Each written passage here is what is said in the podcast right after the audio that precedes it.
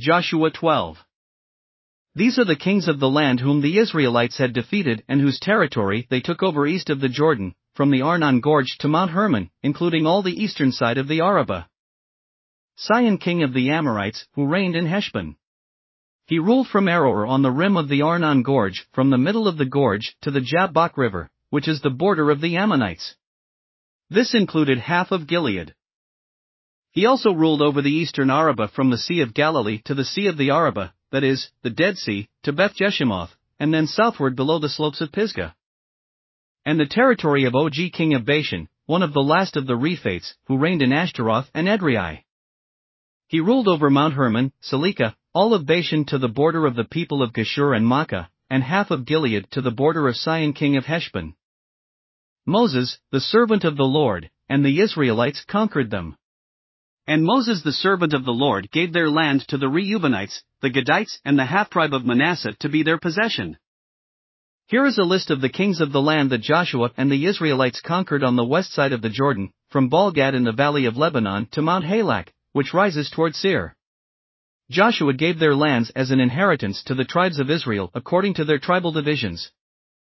The lands included the hill country, the western foothills, the Arabah, the mountain slopes, the wilderness, and the Negev. These were the lands of the Hittites, Amorites, Canaanites, Perizzites, Hivites, and Jebusites. These were the kings. The king of Jericho 1. The king of Ai, near Bethel, 1. The king of Jerusalem 1. The king of Hebron 1. The king of Jarmuth 1. The king of Lachish 1. The king of Eglon 1. The king of Gezer 1. The king of Debir 1. The king of Geder 1. The king of Hormah 1. The king of Arad 1. The king of Libnah 1. The king of Adullam 1. The king of Makkedah 1. The king of Bethel 1. The king of Tappuah 1. The king of Hepher 1. The king of Aphek 1. The king of Lasharon 1. The king of Madon 1. The king of Hazor 1.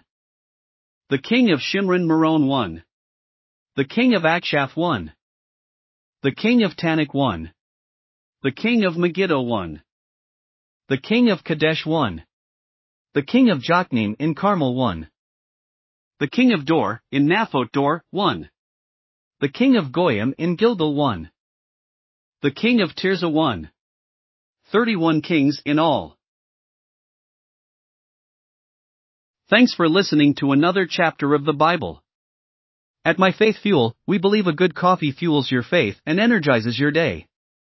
Please visit myfaithfuel.com to explore our delicious coffee blends. Part of each purchase goes to training worshippers around the world. Thanks for listening.